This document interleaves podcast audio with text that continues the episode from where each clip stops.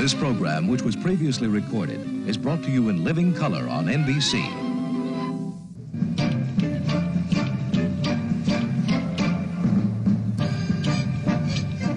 Right now, I'm in front of the Castro Theater. What an exciting event tonight! I'm with Mark Eustace, and here we go, man. Mark, what? How Here it is, baby. Here it is. I love it, man. I I'm- dream of Barbara Jeannie at Tell the me- Castro.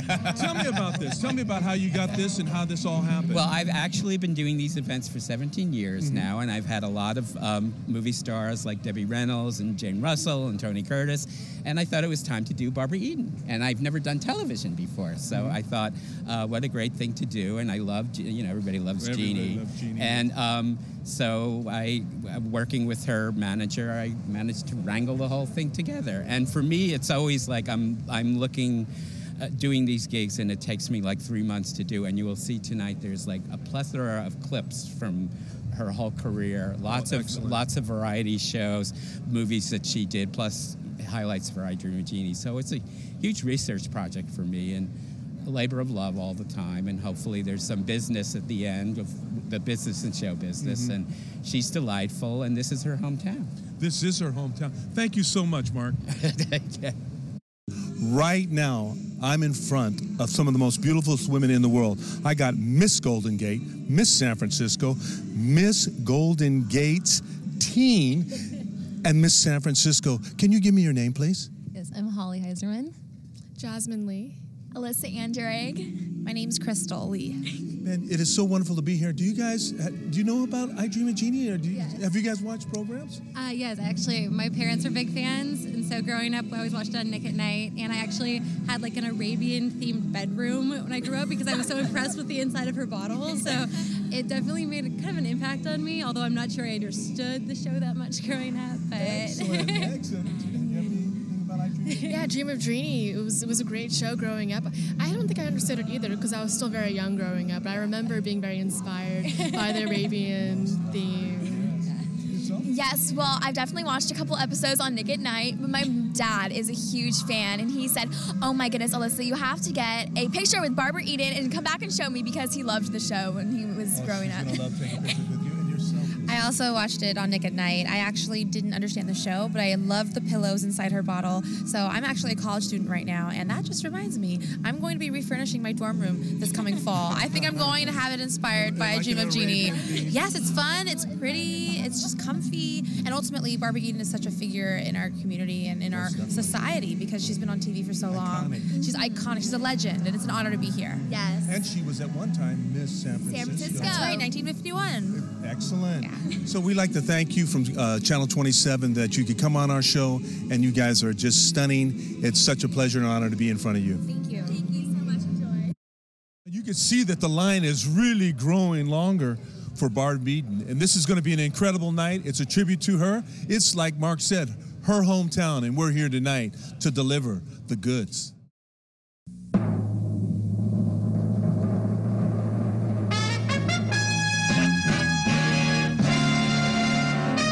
Hope presents the Gillette Cavalcade of Champions, starring Barbara Eden, Mitzi Gaynor, Fred MacMurray, Darren McGavin, Dinah Shore, Danny Thomas, John Wayne, and Les Brown and his band of renown.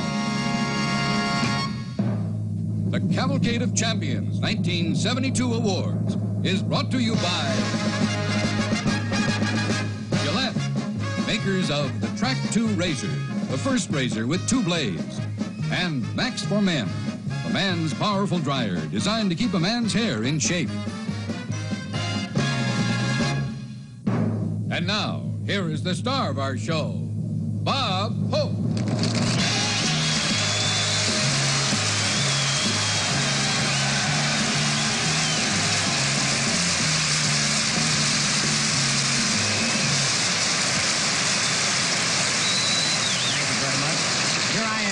NBC's harbinger of spring. I know it's spring. The swallows are back in Capistrano. I know they're there. You can hear them coughing all the way to Burbank.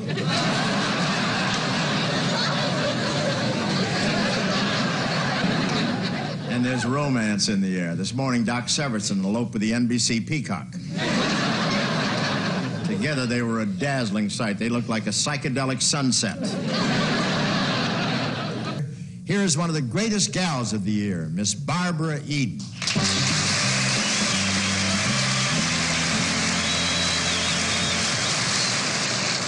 Jack, this is Barbara Eden. Sure is. Congratulations, Jack. Thank Which um, do I wished I'd take home, Bob? Just the trophy. Barbara goes right back in the bottle right after the show. Jack, you're the answer to every girl's prayer. You you have such grace, such power. You have so much, uh, so much. Uh, what's the word I'm looking for? Prize money. Barbara, do you play golf? I play golf, but I'm just an amateur. Oh, that's great. Maybe we can team up in the Pro Am. Hey, Jack, I thought we were going to play together this year. Bob, you missed the cut. I may hide his hot comb. Jack, I hate to be redundant, but in addition to the statue, Barbara has a check for $5,000 to be do- donated to the charity of your choice. Where would you like it sent? To the YMCA of the Palm Beaches, Bob, the North Family Branch.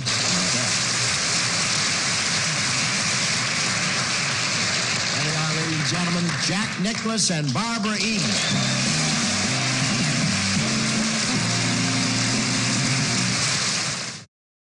Have Rose, and she definitely looks like I Dream of Jeannie. You look wonderful. Thank you. I Tell, tell me why you do this. Tell me what. You, Oh, because I watched Barbara Eden all my life since I was growing up. She was my favorite. Uh, she's my favorite person on the planet. She made me laugh. Exactly. Yes. Isn't laughter is everything yes. in the world, isn't it? yes, it is. Well, we like to thank you for coming on, and you look Thank just you. ravishing. Aw, Doesn't thank you she? so much. Thank you, Thank you. Rose. Thank you. Bye bye. It's our duty to serve veterans and military families who serve their country in the most difficult ways imaginable. Together, we can say thank you in so many ways. Small acts of kindness mean more than anything. With our support, veterans and military families can face even the most difficult challenges. Let's honor their service with ours.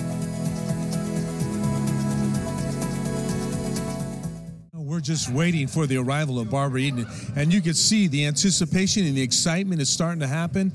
It's such a great time, and she's coming home right here, back in San Francisco, at the Castro Theater. Thank you.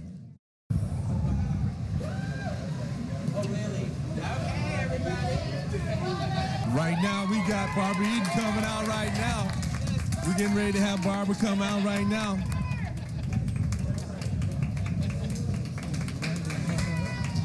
It's a. It is so nice to see her. Here she is, I Dream of Jeannie herself.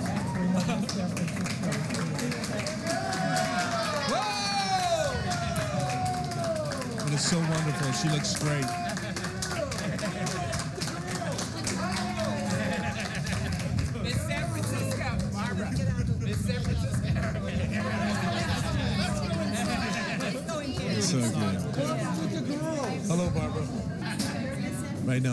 Just talking to Miss San Francisco, Miss Golden Gate. And It is so wonderful to see her today. Just get you to turn around real quick, and we'll do a nice picture right here.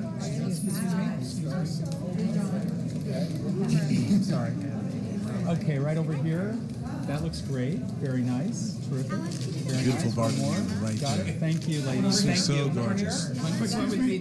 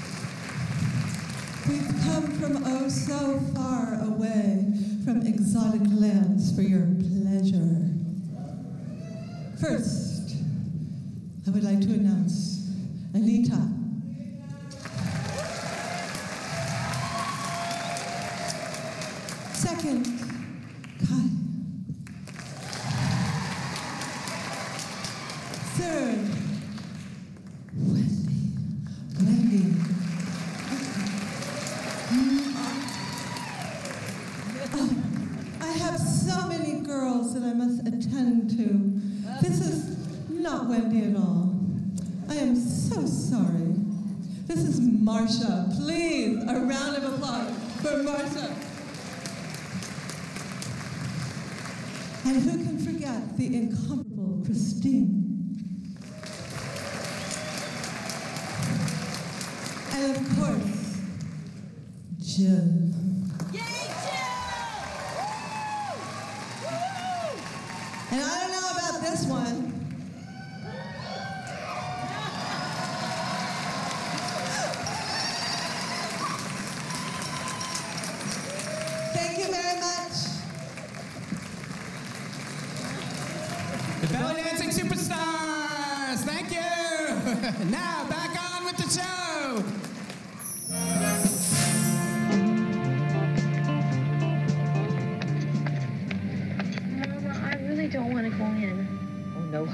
You're coming with me.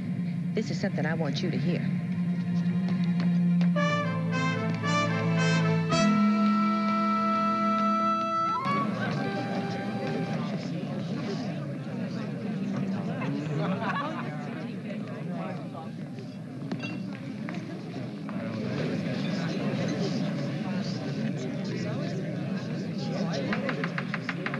This meeting will come to order. Uh, the first order of business is. I'd like to address this meeting of the Harper Valley PTA. You wrote me a letter that I'd like to reply to in public. You say I'm not fit to live in this fine American town, that I don't come up to your standards, or whatever you consider decent. Well, I am here to call a few kettles black daughter who attended Harper Valley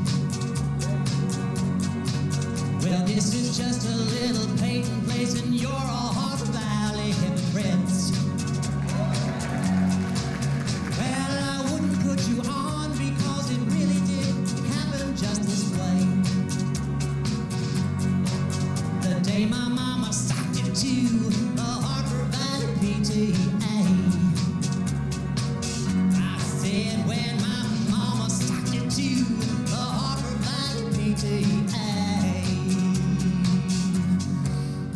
you, Mama.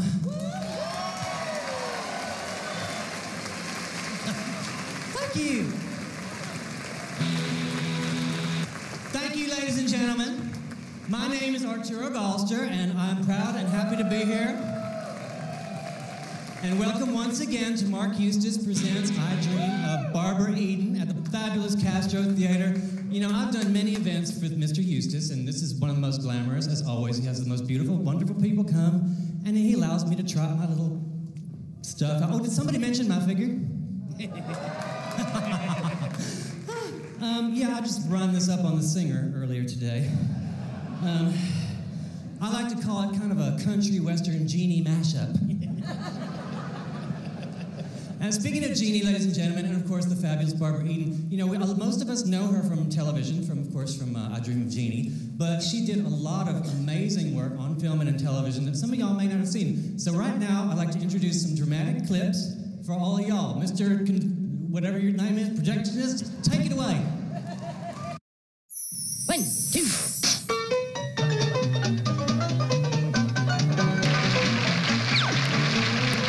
That you'll be as delighted as I am to know that we have as our in-person guest tonight one of the nation's foremost homemaking authorities, a syndicated columnist with her own television show, Miss Mary Margaret McBride. Hans? Yes, Mary? I- I'm not Mary Margaret McBride. My name is Barbara Eden.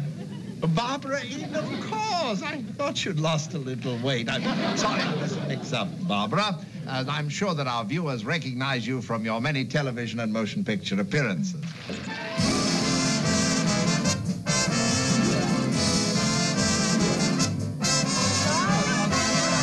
Where's your house guest? You'll be right along. Oh, yes. Beautiful.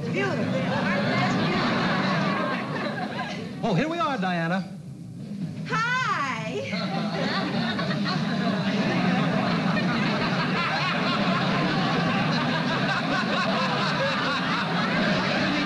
Cousin Diana Jordan. This is Mr. and Mrs. Ralph Ramsey. How do you do? And uh, Mr. and Mrs. Ricky Ricardo. Hello. How do you do? And I'm Freddie Mertz.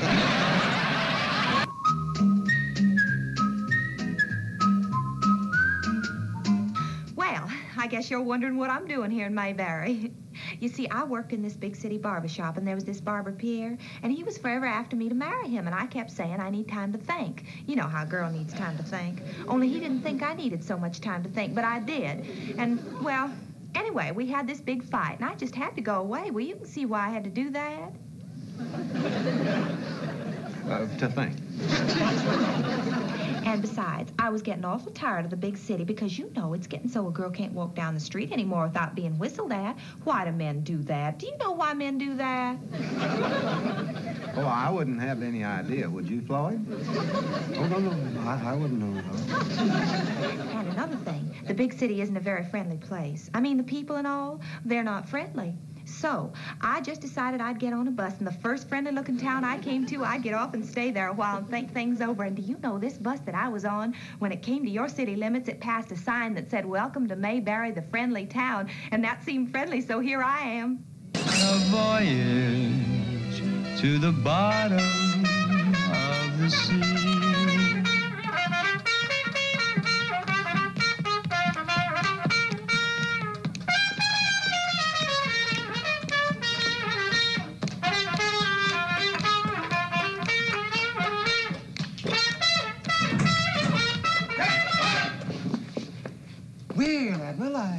Suppose she's your dancing dietitian, and he's your musical chef.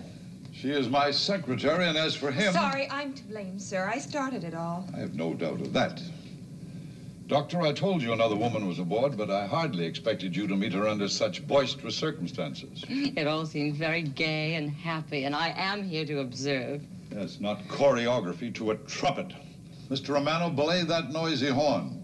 As for you, Miss Connors, we shall have a little talk later. May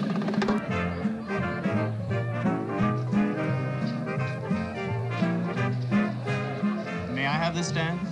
Oh, why, certainly.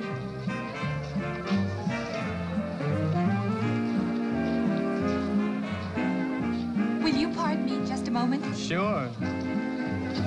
Thank you. Are you looking for me? I am if your name is Lex Porter. Well, my name is Clemmy Shree, but I'll be glad to change it if you'll stop looking further. Well, just how far am I allowed to look? oh, you're fresh. I like you. Sam, No, Alfred. are you gonna make a pass at me, Alfred? You believe in long courtships, don't you? Oh, who's got time? I'm crowding 19. What, years or guys? Nasty. Come on, let's dance and crowd each other. Look, honey, I got a wooden leg. I better go fill it first. Oh, you mean it's all over between us? Well, these things don't last forever.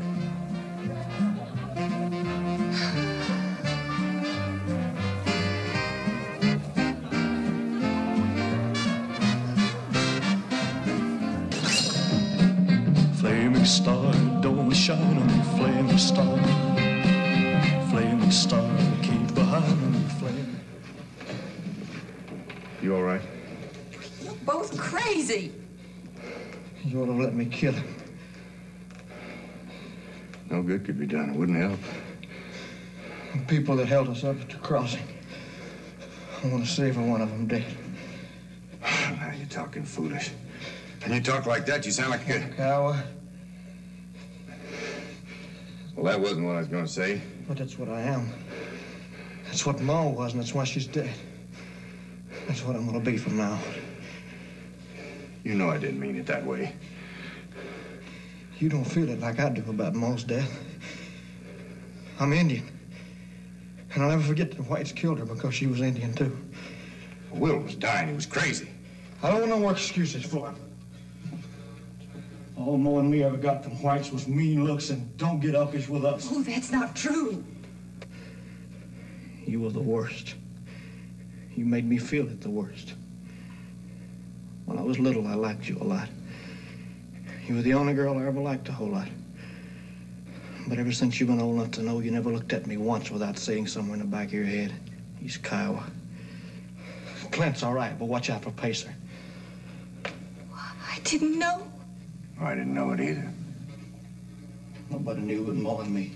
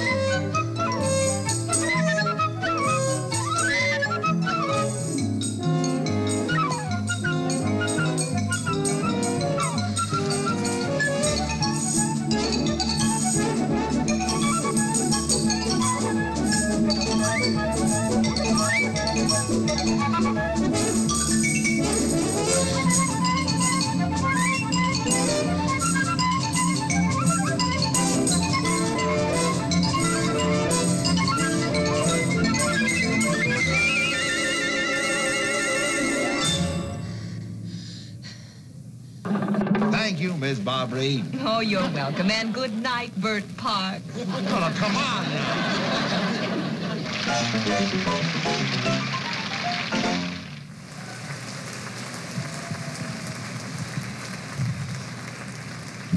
And look at the, the actors she got to work with. I mean, Paul Newman and, and Elvis Presley and a half man, half goat. I mean, gosh, if, if only I could. Oh, well, never mind. I think I was with a half man, half goat just the other night, so I really got nothing to be jealous about. Um, shh.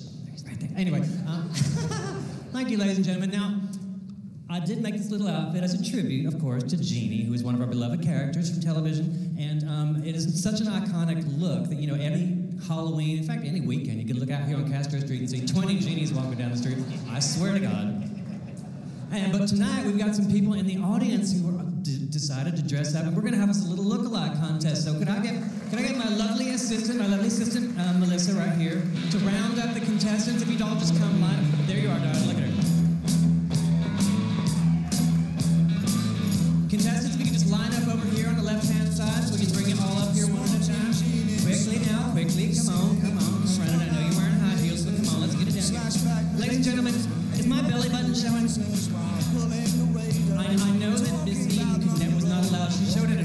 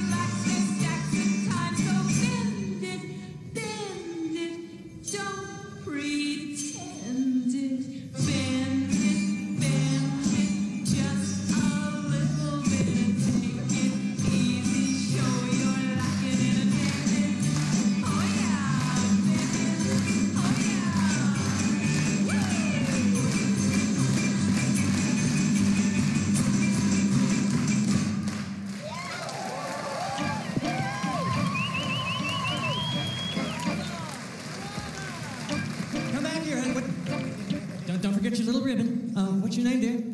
Uh, um, my real name is Alena Aikina. And what's your unreal name? Jeannie. Oh, that is so cute. Oh, uh, thank you. Gorgeous. I think I think I saw some of the other contestants run away when she started doing her thing. They're like, "Oh crap, I am so out of here."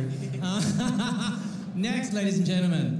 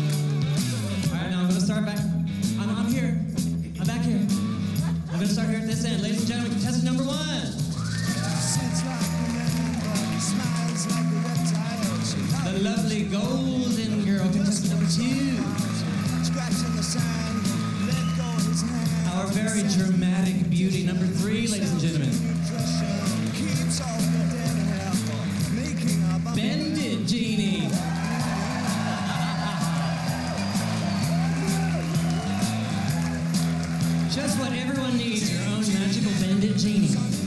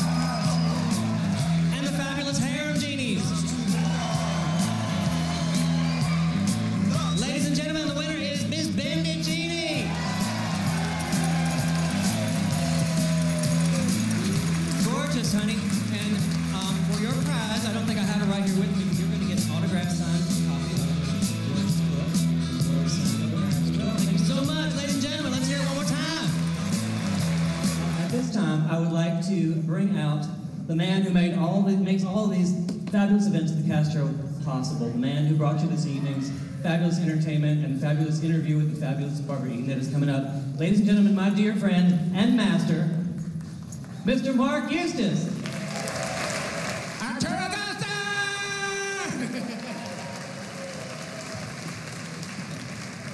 Also, I would like to thank Philip Roos for doing this unbelievably, incredibly, shockingly gorgeous bottle. I know we're all here to see Barbara, and she will be coming out shortly. But I wanted to, I kind of, when I do these things, I like for the audiences to get a feel of the whole um, arc of the person's work. And so it was good to see the variety stuff, which I love, beautiful. And the dramatic stuff is quite wonderful, but we're all really, face it, most of us are here for Jeannie. So I wanted to put together a little pastiche of uh, favorite moments from Jeannie, and um, most of it is um, there are guest appearances that you will love, and also we love Jeannie's evil sister. So I just had to put a tribute together of Jeannie, the evil Jeannie. So, oh, and one other thing in the black, just parenthetically, in the black and white, other than the beginning, um, Barbara was pregnant. And I didn't know that until I read her book, which is available in the lobby after the show. Uh, so it's kind of interesting to see, and we'll talk about that later, how they hid that. So uh, without further ado, uh, Mr. Projectionist, if you please. Once upon a time, in a mythical place called Cape Kennedy, an astronaut named Tony Nelson went up on a space mission. The missile went up, but something went wrong, and they had to bring it down. Captain Nelson landed on an island in the South Pacific, where he found a bottle. At least it looked like a bottle, but it didn't act like a bottle. Because in it was a genie. Oh, not your average everyday genie, but a beautiful genie who could grant any wish.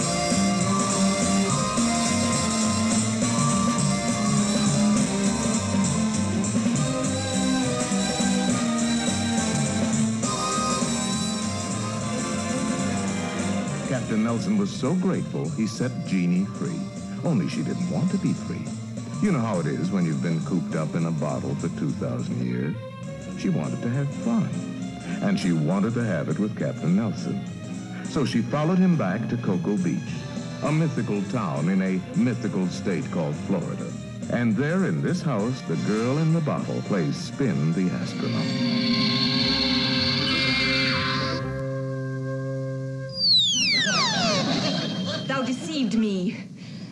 I should turn thee into a serpent with two heads. No, no, no, don't do anything you're going to feel sorry for. I trusted thee. What manner of master art thou? Oh, gee, I, I appreciate everything you've done for me. Honestly, I do, but, well, there's just no room for you in my life.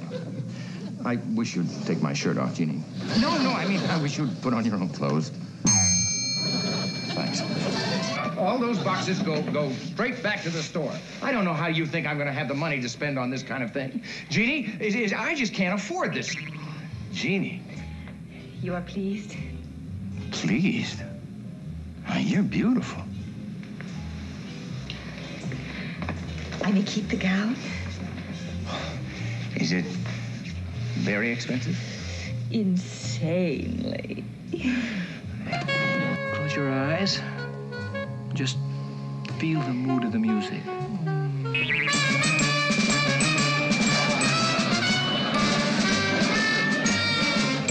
I uh, don't even have the record in my collection.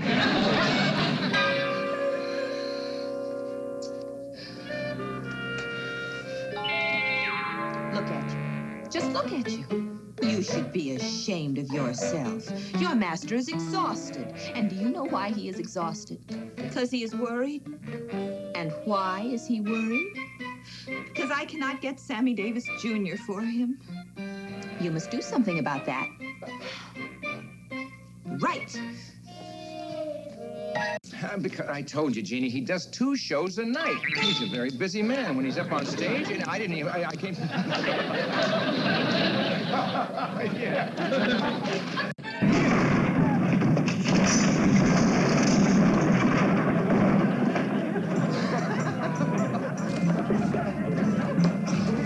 They did not tell me it would be a man. My name is Harold. Well, Harold, there's been some kind of mistake. You're gonna have to go back to where you came from. Oh, great and noble master, I am here to serve your Oh, every not wish, your every him. desire. Him. Oh. Oh, great and noble master, I am here to serve your every desire, your every wish. Har- would you get off my coffee table?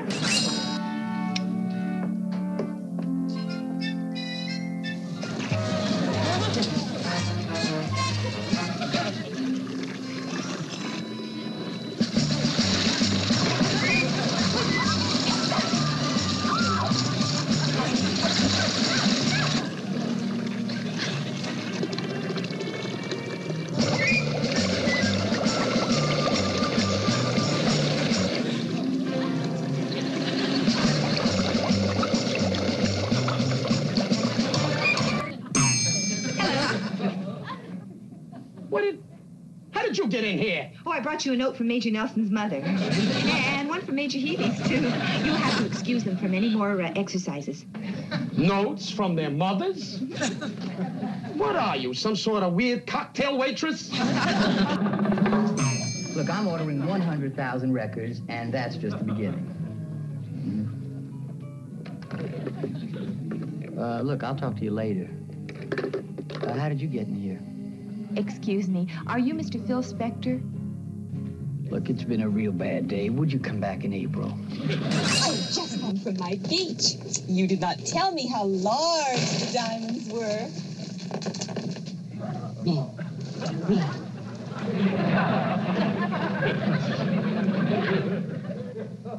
The diamonds. The diamonds. They're real diamonds. Yes, the tide keeps washing them up on the shore faster than the trucks can take them away. Trucks, truckloads of, of diamonds. Why, that. That looks like a Louis the 15th. Oh, it is. Why, it must be worth a fortune. Oh, yes. Money means nothing to Major Nelson.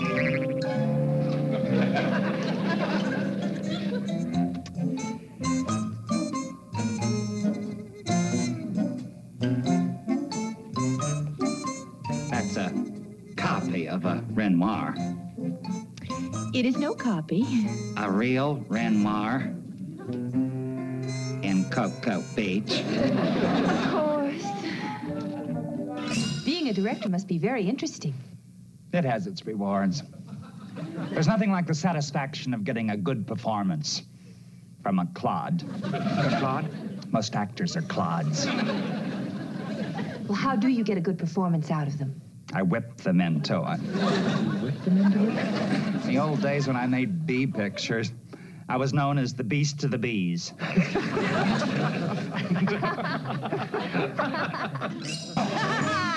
now no one will be ashamed of you. Jeannie, Jeannie, it's too fast. Slow down.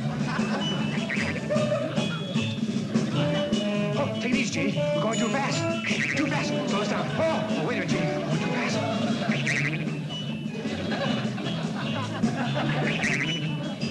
Oh, dear, I think my unbushing spell needs work. What shape are they in, Commander? I'd say they were shapeless. it's pitiful. No stamina, Colonel. No stamina. Well, look for yourself.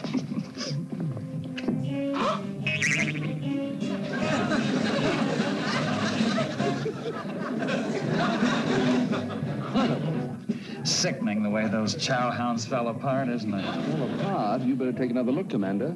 I don't know how they're doing it, but they're hopping around like jumping beans on a skillet. What? Let me see. Roger, you, you know, you're the funniest man I've ever met. You know something? You know what I wished when I was a little boy? I, I wished I were the funniest man in the world. You hold this, and I'll hold this. Oh,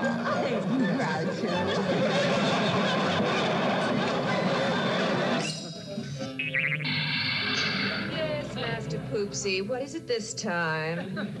Jeannie, do you not recognize me? It is your sister, Jeannie. Oh, well, careful, careful, darling. My hair. Is this your Major Nelson, darling? Is he not beautiful? Mmm, groovy. but he sure could provide you with a better bottle. This is pretty tiny. Oh, no, it is quite comfortable.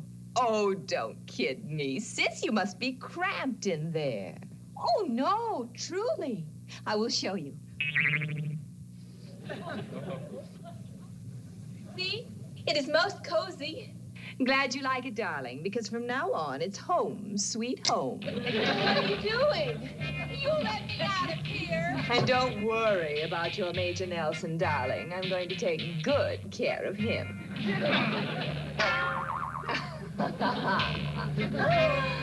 Look, if you'll just go away and leave me alone. Oh, there. That's better. Kiss me, Tony, baby. Uh, I'm sorry, lady. I, I've got work to do.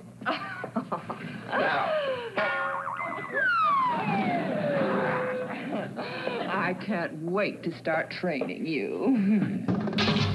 No, no, darling. It's all in the hips. Watch. Yeah, I'm watching, I'm watching. And get arrested for that. But this, oh, darling, you should see me when I really move. Can't we get out of here, please? oh, I did. Like you say, you're the master, darling.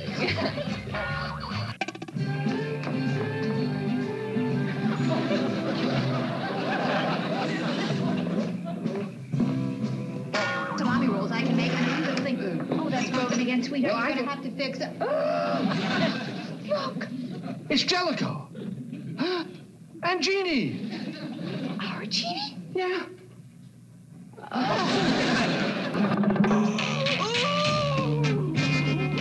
He's mine! I wanted him! Now, I'll make them sorry that they ever set eyes on one another. I'll break it up. Look, uh, girls, why don't you negotiate? I mean, after all, you're sisters. What you need is to improve your mind with a few good books. Yeah, look, your blood is sucking.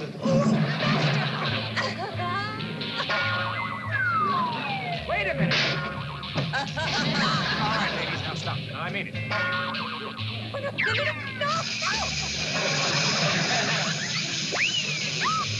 no,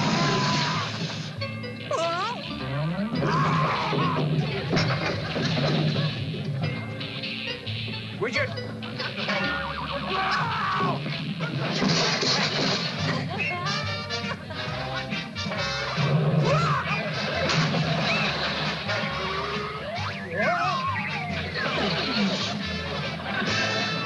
Wait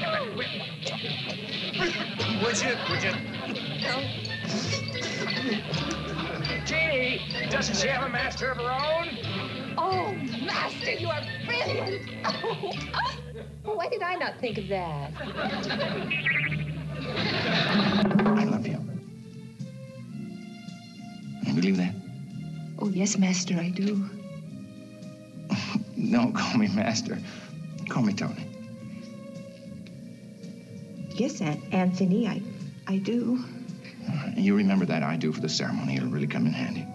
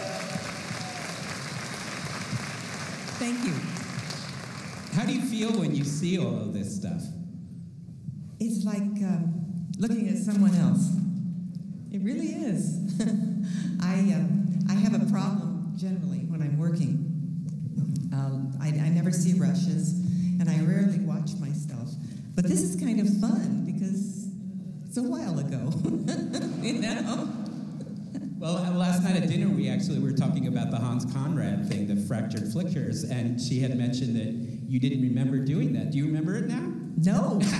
no, I don't remember. Well, let's go way back. Okay, here we go. What's that? I don't have a clue. I don't know. What is it? Foghorns, baby, foghorns. Oh, no, they go, moo, moo. That's a foghorn. There you go. I say that because many of you know, but not everyone knows, that Barbara is from San Francisco. Greatest city in the world. And in her glorious book, you talk a lot about the foghorns. Yes, they were they were uh, one of my fondest childhood memories because my uh, grandmother had sisters around the Bay Area. She had one in Vallejo and one in San Leandro, and one actually who lived right here in San Francisco. Uh, no, that was a brother. That was a brother. And uh, but we used to take the uh, the uh, ferries over to Vallejo to visit Aunt Nora and Uncle Tom, and I was just a little girl. And you grew up on Bush Street on the corner of what? Well, it was it was 1207 Bush, corner of Polk and Bush. Polk and Bush, baby. Yeah. we like the Polk better than the Bush. and I I, um, I went to Redding Grammar School, which is right on on yeah, yay Redding. And before we had uh, Halloween contests in the Polk, you, I mean, on Polk Street, different types of Halloween contests. You actually won one. I did. I won uh, uh, a Halloween contest uh, as Little Bo Peep with a red wig. I remember. Oh, do a little Bo Peep, please. I can't do. I don't have a boat. Come on. You uh, also uh, were in the Miss San Francisco contest. And Yes. tell us what happened. Yes. Well, I won, which is great. And we have a very special treat later uh, in this interview dealing with Miss San Francisco. Oh. But will it's a surprise. Now there was a fortune teller in San Francisco, wasn't there? Actually, um, she was a psychic. Yay! Emma Nelson Sims. And uh, one of my teachers, uh, Edna Fisher, actually, uh, introduced me to uh, Mrs. Sims. And I only saw her once, but uh, she told me, it gave me very good advice, number one, but, but uh, I didn't realize until years later how, how astute she was and how wonderful she was. Yeah, told me to go to Los Angeles, and uh, at the time I really wanted to be a singer. I wasn't. I was studying acting, but it was to augment my singing. And I said, "But I, I want to sing. you know, I'm not. I, I can't go to Los Angeles or New York." She said, "Los Angeles or New York." But I had family in, in LA, and being a big chicken, you know, I didn't. I wasn't going to move anywhere else. Um, and she said, "No, you you really uh, you'll sing, you'll sing, you'll sing." She did it like this, but you really television is where you'll make your mark. And I said, "I don't want to do television. I want to sing, and I want to do movies." and she said, "You'll do movies, you'll sing, but television is where you'll make your mark." and she was so right. See? Rent a psychic, baby. so you did go to LA. Yes, I did. Your early days in LA, you were at Ciro's, was that correct? Oh my, yes. Tell us about that. Well, that was that was interesting. I was actually here in, in San Francisco. I had worked uh, while, I was in high school for Wells Fargo Bank, Mhm. and uh, and when I moved to LA, I decided, well, I have to have a job. You know, I just have to have a job. So I went downtown LA and, and got a job in one of the banks at night. At that time, their clearinghouse was open at night, and you could work in the in the bank. And I was coming home one evening. Uh, actually, I, I skipped a, part. I, I moved into this Hollywood Studio Club, which was a, um, a home for women in the film industry. Um, actors, secretaries, people who, who worked in the industry. And um, there was a girl coming down the stairs, and she says, What are you doing out so late? Because we were supposed to be in by midnight. And I said, I was working. She said, Oh, what do you do? And I said, I was, well, I was working in a bank. She said, Well, how can you live here and work in a bank? Because we weren't supposed to have jobs that weren't acting. And uh, I said, Well, I'm an actress, you know. And she said, Well, why are you working in a bank? Again. And I said, Well, I, I, I like to eat, you know. it helps. She said, Well, why don't you come over and, and, and audition at Ciro's? And I said, I don't dance. You know, I don't dance. She said, Oh, neither do I. Come on over and audition. None of us do. So I, I did audition. I did get the job, but it was um, it wasn't a lot of fun. I had, I had the other girls hate you or something like that? Yeah, they did. They hated me. They Some things hated never change, okay? They hated me. They locked me in the bathroom one night. Yeah, so I couldn't get out and make the uh, entrance. I was, oh my God, sobbing, sobbing. you know, the best thing was when I got fired. I, it was the best thing for me. The next week, I got my first job. Now, were, didn't you work with Ann Sothern? Wasn't that one of your first jobs? That was one of my first, yes, with Ann Sothern. And what was she like? She was mean. she was really mean. oh dear. Actually, that was the only person that ever was kind of rude. Well, the first is a job. Lucy. Okay, so you did this, Lucy, and uh, isn't she gorgeous in that clip? I mean, come on. now, in the book, you have a story about the dress, which um, yes, um, I did Lucy two weeks after I worked with Ann Sothern. And so when I came on the set, I knew number one that Desi you had to look out for. I was told that because it made Lucy very nervous, understandably. And number two, I just knew this was a big female star, and I was going to just look straight ahead and do my job. She couldn't have been nicer. One of the most wonderful women I've ever met. Um, one, one time when we were going to shoot that, that number that you just saw, uh, she said, Barbara, come here, come here. And I walked over, I had the dress on, and she said, You like that dress? And I said, Yeah, yeah. I wasn't going to say I didn't like anything, believe me. So happy to be working. And uh, she said, Well, take it off. And I thought, Uh oh, you know, here we go again. And I took the dress off. And do you know, she sat in her dressing room with her assistant putting those little, I don't know what they're called, they're grommets or something, the sparkly little things that you. you Well, they weren't sequins, they were, they were sparkly stones, but you do it, you do it with a machine, you know. You, eh. and What's it called? Spackles? You know, see, this audience knows about dresses, okay? Well, she did it. She did it herself, and I, I will never forget her for that. She was, and then she wanted to sign me to a contract, which was nice. And at the time, that very week that, that Lucy made the overture, uh, I had the phone call from 20th Century Fox, and I signed there. Yeah. Well, that, and also the Andy Griffith clip. I love that clip. That, and that episode is it's called The Manicurist, and it's so cute. And it, it reminds me a little bus stop, kind of that uh, sort of you know naive uh, girl, kind of like you know blonde type. Uh, now, wait a minute. How many blondes do it take to put a light bulb in? Never mind. But uh, interestingly enough, the other night I was watching TCM, and Conan O'Brien was the, the guest curator, and they asked him, of all the guests he had on his show, who was he the most impressed and honored to have on? And he said, Andy Griffith.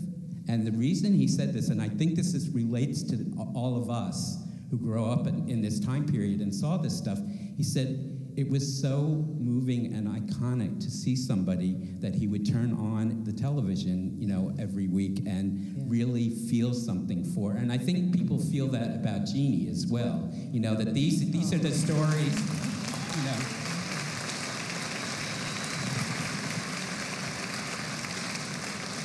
Well, Andy was uh, he, he was just a, a, a terrific guy. He um, fine actor and wonderful to work with.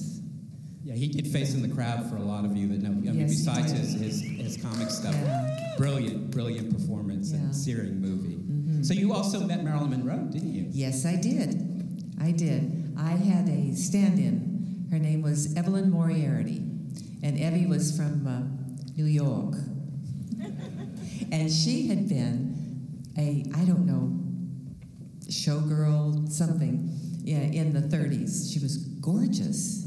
Even even then in the in the late 50s, early 60s, she was really pretty. Big blue eyes. And I, I often asked Evie, I'd say, Evie, why didn't you pursue an acting career? You know, why are you a, a stand-in, an extra? She said, Oh, honey.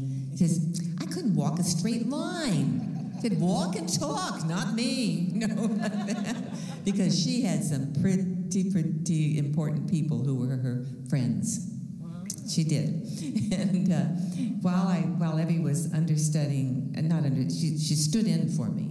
Uh, a stand-in is someone who who stands in when the actor is off getting their nose powdered or they've already rehearsed and they have to set the lights.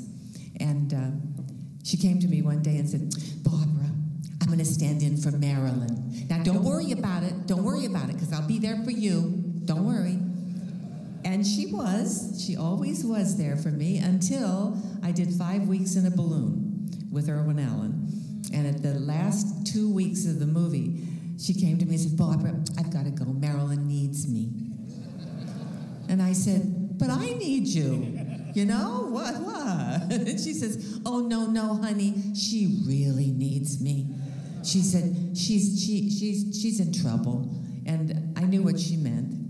And so uh, Evie went. And Evelyn would always say, Oh, Barbara, I'm going to go work with my other star. So one day, the last week of shooting on, on Five Weeks in a Balloon, Evie came to the set because she had been working with Marilyn on the next set uh, doing wardrobe tests. She said, Barbara, Barbara, I want you to meet my other star. And I said, I can't leave. I can't leave. We're, you know, we're in the middle of a siege. I already fixed it. She'd gone, cleared it with the powers that be, grabbed my hand, dragged me over to the next set, and said, Marilyn, Marilyn, I want you to meet my other star. Was, wow. and Marilyn couldn't have been nicer. She was so beautiful, so lovely. She glowed. Everything about her was just beauty and sweetness. I'm so happy I met her. Uh, yeah, and another another icon that you worked with was Elvis, and I've had I, I've been doing these shows for 17 years, and I've had several guests that's worked worked with Elvis, and I had Ann-Margret here. Oh, she will not say anything about Elvis, anything in interviews, and even on Larry King, she got mad when he kept pushing. And then I had Stella Stevens here, who proceeded to have a long story about how Elvis brought her uh, to his hotel room and proceeded to show him her pictures of the pharmaceutical drugs that he was taking. Yeah, that's what she said. So I've had such diverse stories about Elvis, and I want to hear your Elvis story. Well, he was he was a very polite, well brought up man. He was most unusual uh, in that most actors, they're, you know they work hard. They don't they don't really think about the actress they're working with as a woman. you know, they don't get get you a chair. They don't get you water. It's it's you get it yourself. Um, but with Elvis, I'd walk on the set. He'd stand up right away, He'd get me a chair. Um, do you want water? He'd be there. He was a gentleman. He was a gentleman and a sweet, sweet man. We talked a lot. At the time, I was married to an actor, and uh, Elvis was very, very interested in how we made it work, working in the business together, and how how did I uh, did I mind it when Michael was out of town, and uh, did he mind it when I was out of town? And I, I told him, you know, it was it's a job for us. We were we were working. Um, and then he told me about this girl that he was very interested in in Germany. And uh, he said, but I just, I don't know, you know, I don't know whether to ask her to marry. I don't know if she can stand it, the, the, the business. Of course, he didn't tell me how young she was, you know, at the time. I think she was 14 when he, when he first met her. Um, but uh, it was Priscilla, of course. And uh, his father was there, and he had his cousins. He said, These are my cousins. And there were two guys with guitars, and in between shots, they'd sing, oh, so beautifully. The three of them, Elvis and his two friends. I found out later they weren't cousins. but I, I thoroughly enjoyed working with Elvis. Not only that, he was a serious actor. He really wanted to act and do well. Um, in this film, he played a half breed. He died. He didn't get the girl, and he didn't sing a song. It didn't make a penny. Oh, and he got good reviews. Got good reviews. It was directed by Don Siegel. wasn't it? Don Siegel, yes, fine director. And what about uh, Dr. Lao, which is one of my favorite movies of yours? I love that scene. It's so cute. And I, I have to, I just have to ask, did you really get hot under the collar for Pan? I'll never tell. I'll never tell. what was Tony Randall? He was fun. He was lots of fun. I, uh, I guess uh, in the book I, I, I tell about he's he. Uh, he had a great, obviously a great sense of humor, but he also played pranks on everybody, especially me. and uh, we'd play uh, gin rummy in between scenes. And I'm a pretty good card player, and I never won. Not once did I win. And then I discovered that he always had me sit in front of the mirror. He knew exactly what I had in my hand. Smart man. Now, what about uh, Voyage uh, to the Bottom of the Sea? One of my favorite scenes, you, you got to watch it because it's, er, it's early Irwin Allen before Poseidon Adventure and it has kind of the hallmarks of that. But my favorite thing, besides Barbara and Joan Fontaine, of course, is that there's one scene with the guys in multicolored rubber suits. and let me tell you, it is hot. And your husband was one of those people. Yes, he was. He was in red rubber. Yeah, yeah, he was. He was. What was it like working with your husband? Um, it, it's it's nerve wracking because you you uh, you generally care very much, you know, about how they do. It's like having your child in a film with you. it's like, oh, are they going to do it right? You know, of course he's going to do it right. This was Cochise, you know. He was Michael Ansara. He was a classic actor, but you still worry, you know. And what about Joan Fontaine? I love Joan Fontaine. oh, she was delightful. She was just lovely. And what other Yeah. submarine do you get to see girls in? In high heels. There you go. I know. I know. The, uh, um, the I, I liked actually. I loved working with Peter Lorre. I I had uh, lunch with him every day, and and he'd tell me stories about old Hollywood, and uh, but the thing he would he would always bring up, and he was quite adamant about it. He said, Barbara, always sign your own checks. Yeah, because his best friend had stolen every penny he had. And, and he said to me, he said, I shouldn't have to work now, but I do because I didn't sign my own checks. I didn't watch where my money went. And uh, I'm very grateful to him for that. Now, one of my favorite things that you do or have, have done or hopefully will continue to do uh, is the variety shows. I love those variety shows. And there's something to be, I mean, uh, it's, it's like so much more colorful and, and um, psychedelic almost than like what we see now dancing with, I mean, I love Dancing with the Stars. I love Dancing with the Stars. I just love it. I like to Oh, watch would you it. ever be on Dancing? Nope. nope. well, why not? no, I like to watch.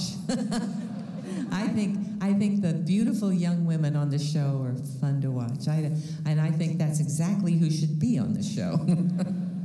Now, Mackie did a lot of your gowns. Did, Yes. you, did you have a long stay? And one of the things in your book I found interesting is that Mackie did actually costumes for Lucille Ball, and I never knew that. I didn't know that either. Yeah, and so, um, well, I thought I read it in your book, but I guess I didn't. I read it somewhere.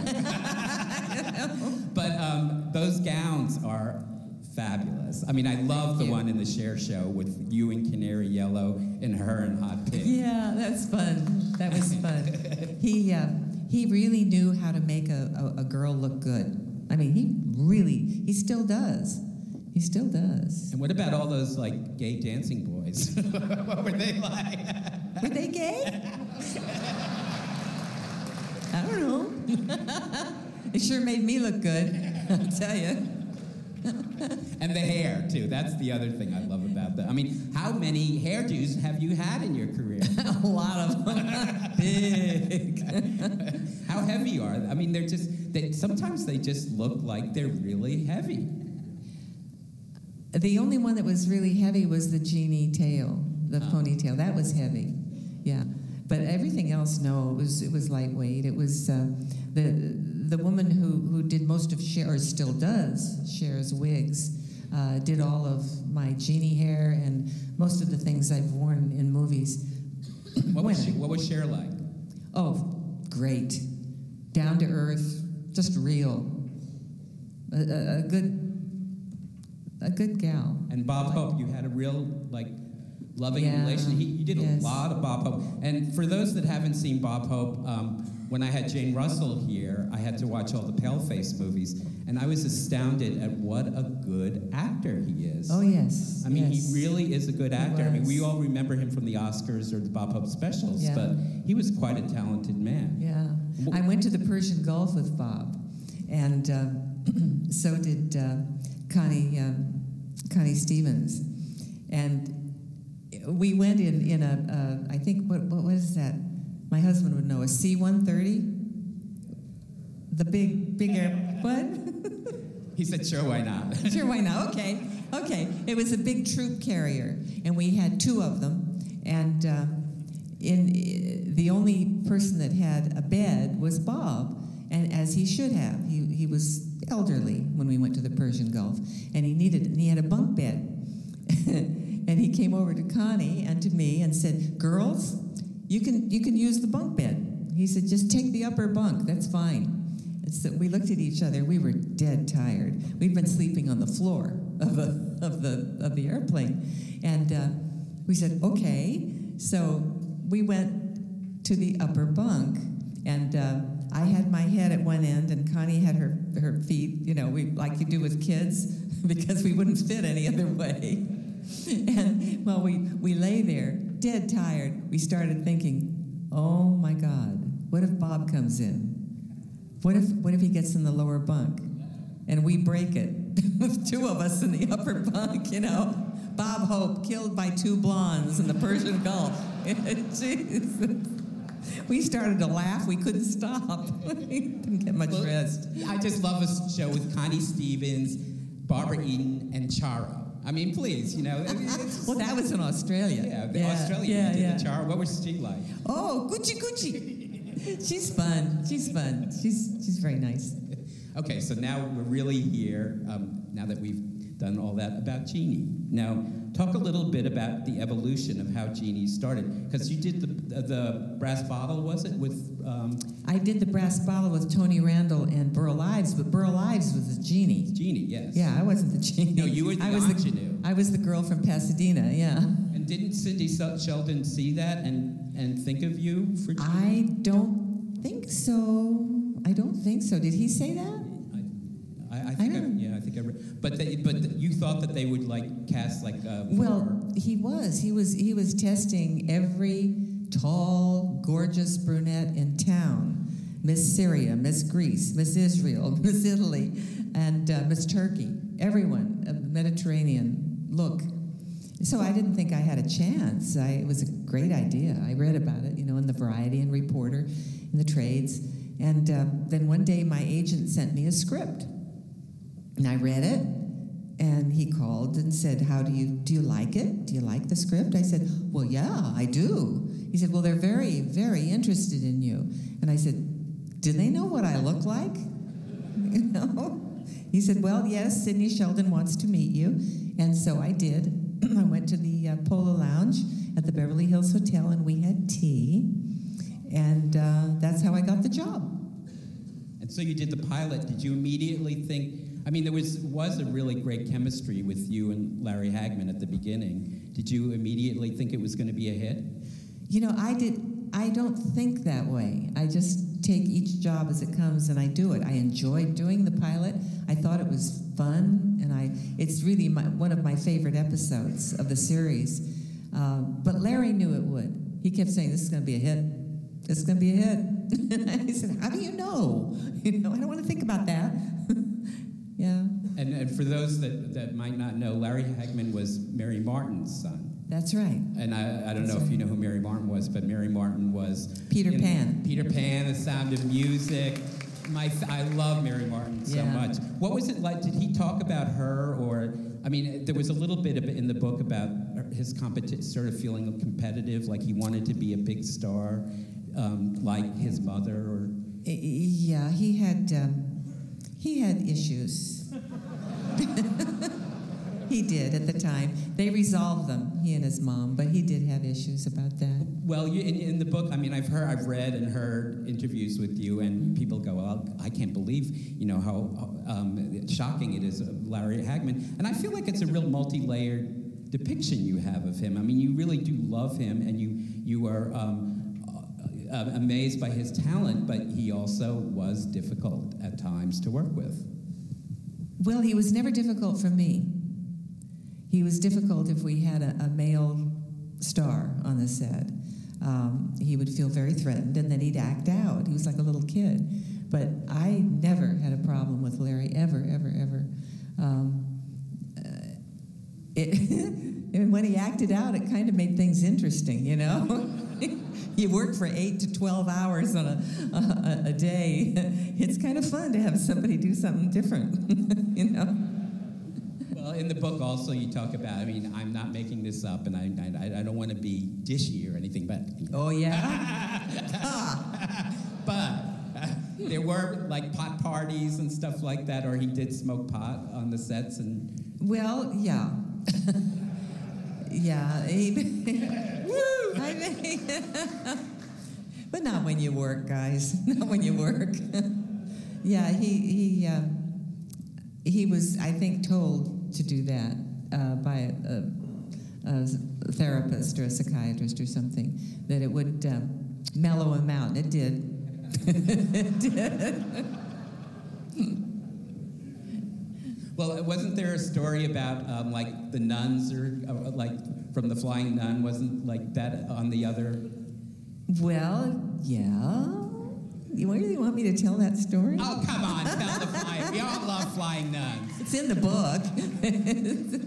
well, um, we had uh, about five or six darling little ladies come on the set in full garb. You know, the hat and the long gown, and they had been on Sally Field's set for The Flying Nun to visit. And then they brought them over to our set because Jeannie is a good set to come on, you know. and uh, the minute Larry saw them, he grabbed an axe, that the fire axe, you know, and started whacking at the ground and saying every four-letter word he knew. Every four-letter word he knew. I went, oh my God. I turned around, started going to my dressing room, and uh, about that time, one of the, the crew members grabbed Larry because he was going to cut the coaxial cable. Now, that's a, a cable that is very important electrically, and he could have killed himself and several other people around him with it. Um, but the uh, the story ends. We we never had another guest on our set. none, none. We were a closed set. But you did have guest stars, and you, and Sammy Yes. Davis was. Yes. I mean, it was. It's great to see all of those '60s icons in that Yeah. in the clip. What was Paul Lynde like? I love Paul Lynde. He was funny. He was funny. He was it, just what you see is what he was. I mean, I love that line where he goes, uh, uh, "Real Renoir and Cocoa Beach." But he's sneering when he said it. yeah, yeah. and Sammy Davis Jr. What was he like? He was very, very good, and and of course Sammy's Sammy again is like Elvis. You know, he he was uh, very serious about what he was doing. He he when he when Sammy worked, he worked. When he played, he played, and um, he cared. He cared about what he was doing. Yeah. And now, didn't he and like Larry Hagman? You want me to tell that story too? Jeez. God. Okay, don't tell. Okay, no, I'll, I'll tell it. I'm not telling anything that hasn't been said before that Larry hasn't said, but I feel funny when I, I it's all right in the book, but it's odd when I'm telling it. We, we don't have to. Okay, Larry. Larry decided he, I don't know what he decided. He was just being silly, but uh, when you do a scene, uh, the I, uh, you probably know this. The, you cut the scene and then you do it in close-ups. The camera is on one actor and then on another, and the coverage for the scene. And uh, when it came to be Sammy's coverage, uh, Larry was off camera because he was the one who had the dialogue with him. And he started doing things like picking his nose.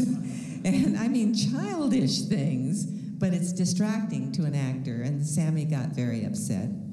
Very upset. They almost had a fist fight, actually. Now, what about uh, Bill Daily? Bill, he, he's, he's a dear man. He's a sweet man. No, I, read somewhere that he was actually a jazz musician as well. Yes, he was. He started out as a jazz mu- musician and then a, uh, a live television director, live, live TV. Yeah.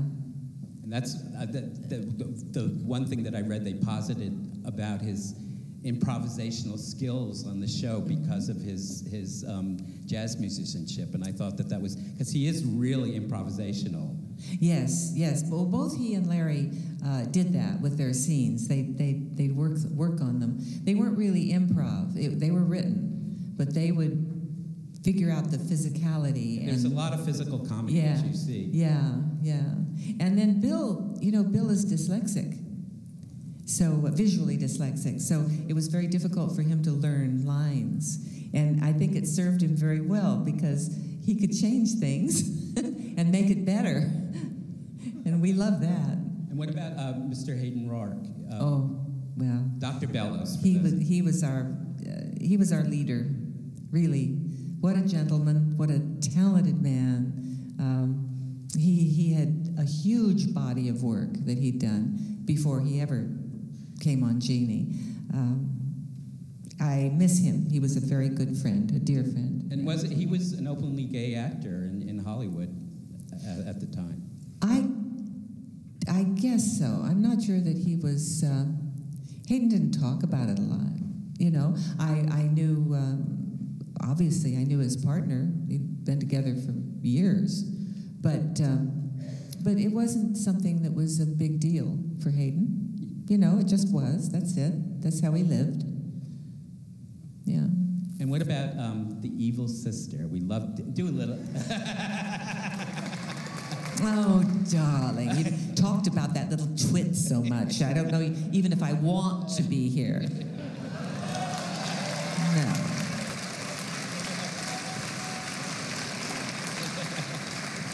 Did you have anybody in mind when you modeled the evil sister? no. no. You must have loved playing that part though, because I evil. did. We all love to play the evil. It was a relief. it was a relief. I mean, there are so many of episodes with. I mean, I find them to be the best episodes of the show because there's also tension. There's conflict between the sister and Yeah. Jeannie. and so Oh, I, I would guess. Yeah. she almost killed her. You know, yeah. And what about um, what was it like day to day? I mean, there was so many props, like the big pencils and the big. I mean, how, how hard was that to do? And the big, the interior. That was fun. You know, it's um, anyone who who, as a child, liked to imagine things, and I did. I always had little doll houses, or I, I I acted out movies I saw, but always magic movies. You know, something that was in another world. So anyone who has that background as a child enjoys crawling into a huge pocket and peeking out and looking around because you, you just your imagination goes crazy and a big cup with with um, pencils Ooh, i loved it i loved it the worst though was when i was in the in the safe i don't know if you saw those episodes but um, my mother one of the first times she visited on the set i was in the safe and they would push the safe so that i would bounce around. But in the safe with me was a giant lipstick and a, a giant bottle of aspirin and I don't know, all these things. And they knocked me out. They hit me on the head and knocked me out when my mother is standing there. know. Um, okay, so I'm going to take an informal, impartial poll of the audience. This is a question that comes up a lot. How many of you people preferred Bewitched? How many of you preferred I Dream of Jeannie? An impartial poll. Impartial, sure. there was that competition between I Dream of Jeannie and Bewitched, though. What was that like? It, it wasn't, as far as the actors were concerned, there was no competition at all. It was the networks. We were on two different networks, and you Were know. there like any? Did you know Elizabeth Montgomery? Yes, I saw her every morning in the makeup department, and we were pregnant together. We had our babies the same year. Um, the only I, I'll tell you a funny story about the makeup department, though. We love that. I um, while I was doing Jeannie, I I was also studying because I headlined in Vegas.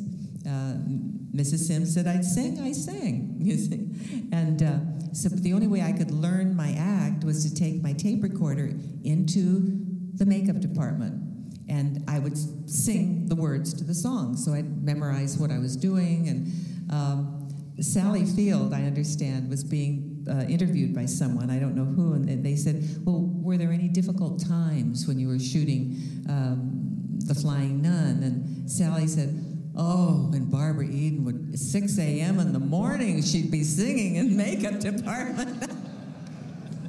oh, God, I'm so sorry I did that. and that from Sybil. Now, one of the things I love about this show, and, and uh, talk a little bit about this, is it really does, it, it, it has a strange link for me to Mad Men, of all things.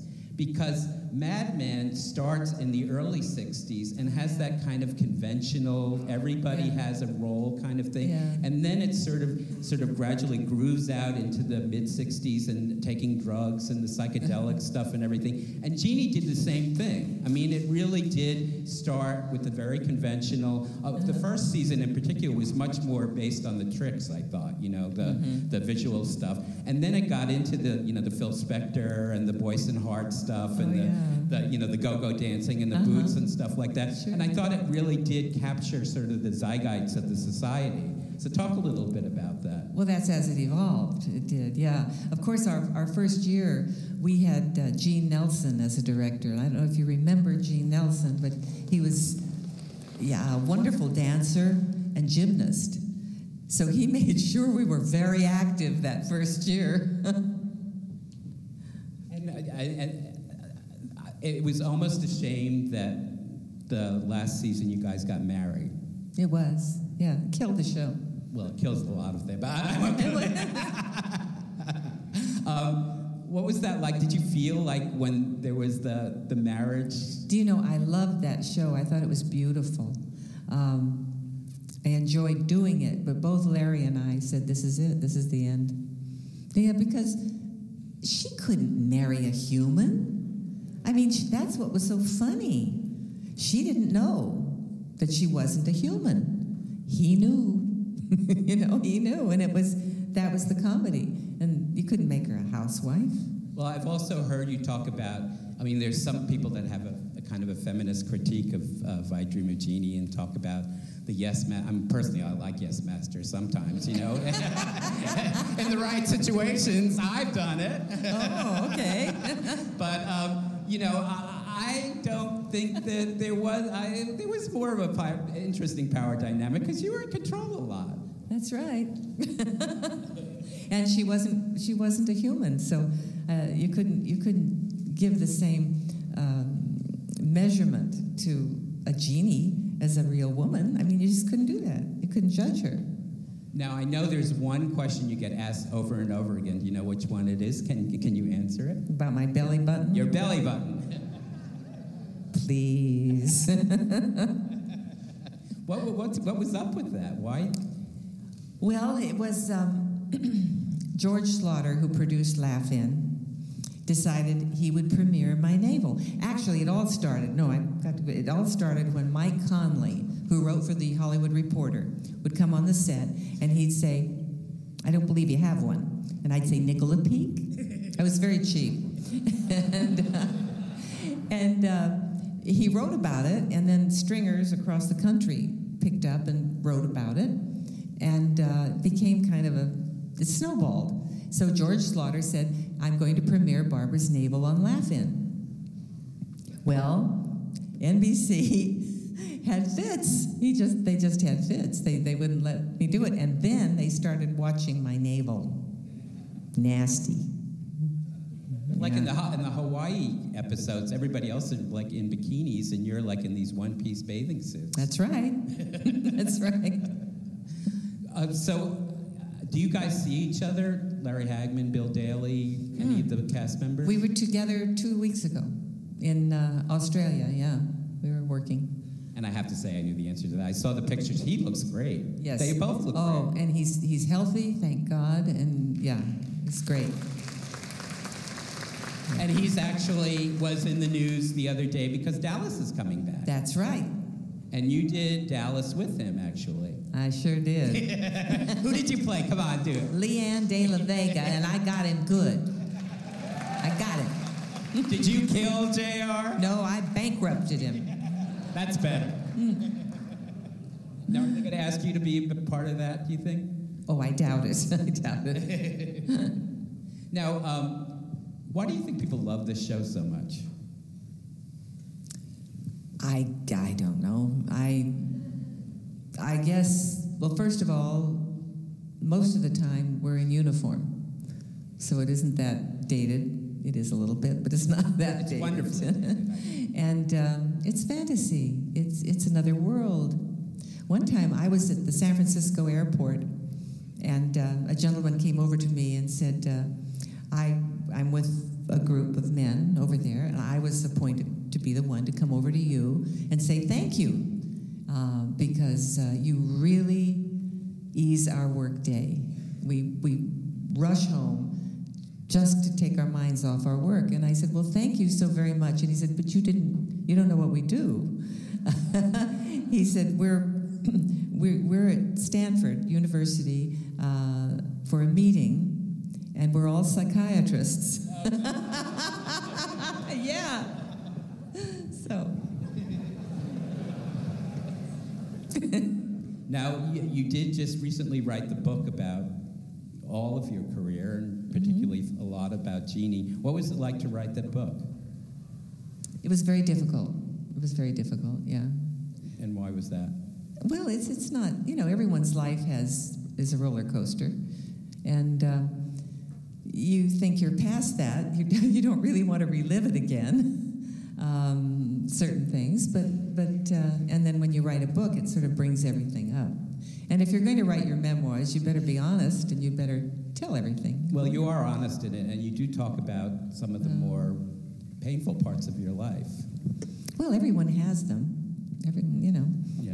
Well, It's it's, just- I, I I think that it's particularly, um, it's an inspiration to a lot of people that you were able to address some issues in that book that um, you know, are painful issues that people go through and um, talk about it. Well, I hope I hope it helps. I hope it helps women in particular. Some of the some of the things. And we have Miss San Francisco and the runners up of 2011.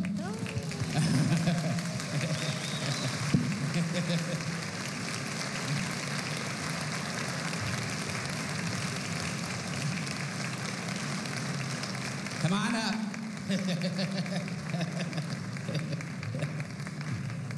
it's the first time we've had real queens in, in the. Come on.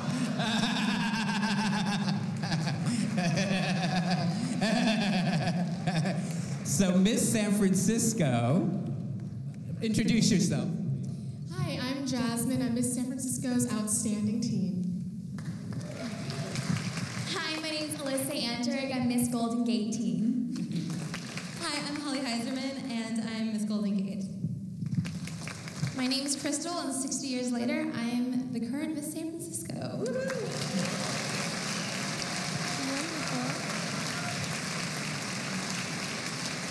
Well, Crystal has a very special presentation to make to you. The city and county of San Francisco traditionally honors the contributions of notable individuals, and the dedicated work of Barbara Eden truly represents the city's values at their best. At a very young age, Barbara and her mother moved to San Francisco, where her family had been rooted since the 1800s, when her great great grandmother traveled as a child in a covered wagon toward our city by the bay and landed here in San Francisco. As a child, Barbara remembers foghorns, air raid alerts, taking the ferry, and roller skating on Polk Street. Barbara also attended kindergarten at Redding Elementary School and Columbus Elementary School in the Sunset District, and she graduated from Abraham Lincoln High School in 1949. She was baptized and went to Sunday school at Grace Cathedral, and in 1991, she was married there to her husband, John. Barbara's incredible performing arts career is rooted in our city's dynamic music and arts community as she studied the conservatory of, at the Conservatory of Music and acted with the Elizabeth Holloway School of Theater and at City College of Theater in San Francisco. And in 1951, she was crowned the 13th Miss San Francisco.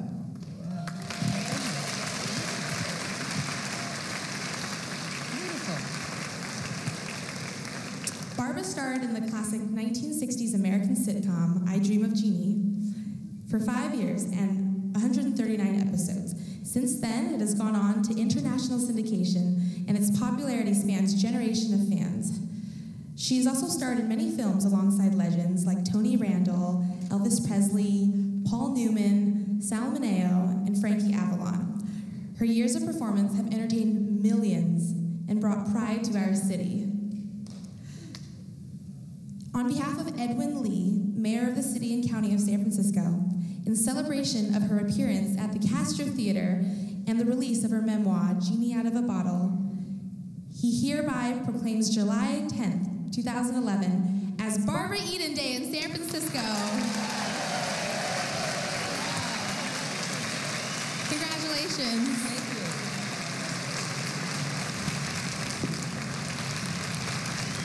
Barbara Eden Day in San Francisco.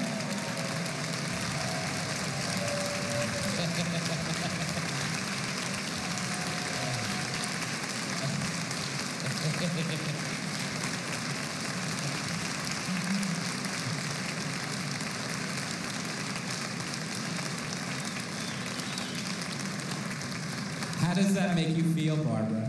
That makes me feel wonderful. wonderful. Thank you. Well, hang it on your wall with pride. We will never forget this evening. Thank you very much. we will be taking a short intermission. Afterwards, we're going to be doing a very special auction, and then we'll have a couple of screen surprises, and then Barbara will be doing another signing upstairs. So let's give a big, big hand, warm welcome, and congratulations to Barbara Eden on Barbara Eden Day in San Francisco. Thank you. Thank you. Right now, I am with the beautiful and lovely and iconic Barbara Eden. Barbara, it is an honor and a pleasure to meet you tonight. Well, thank you. Thank You know, how does it feel to come back to San Francisco? I know you've come back numerous times, but tonight, what does it mean to you? Oh, it, it, it makes my heart full. It's just a wonderful, wonderful feeling. You know, you're such a, a wonderful woman. Every time you have the electricity about yourself, um, I just want to tell you, I, I just love everything you've done. Well, thank you. Thank you very much. And uh, I just would like to ask Barbara one thing. You're watching KCTH? Channel 27. And Jeannie, could you do me just one little favor? Yes. Could you grant me one wish? Could I give you a hug? Oh, yeah. Oh, yeah. Hugs are good. Hugs are good. Thank you so much. You're welcome.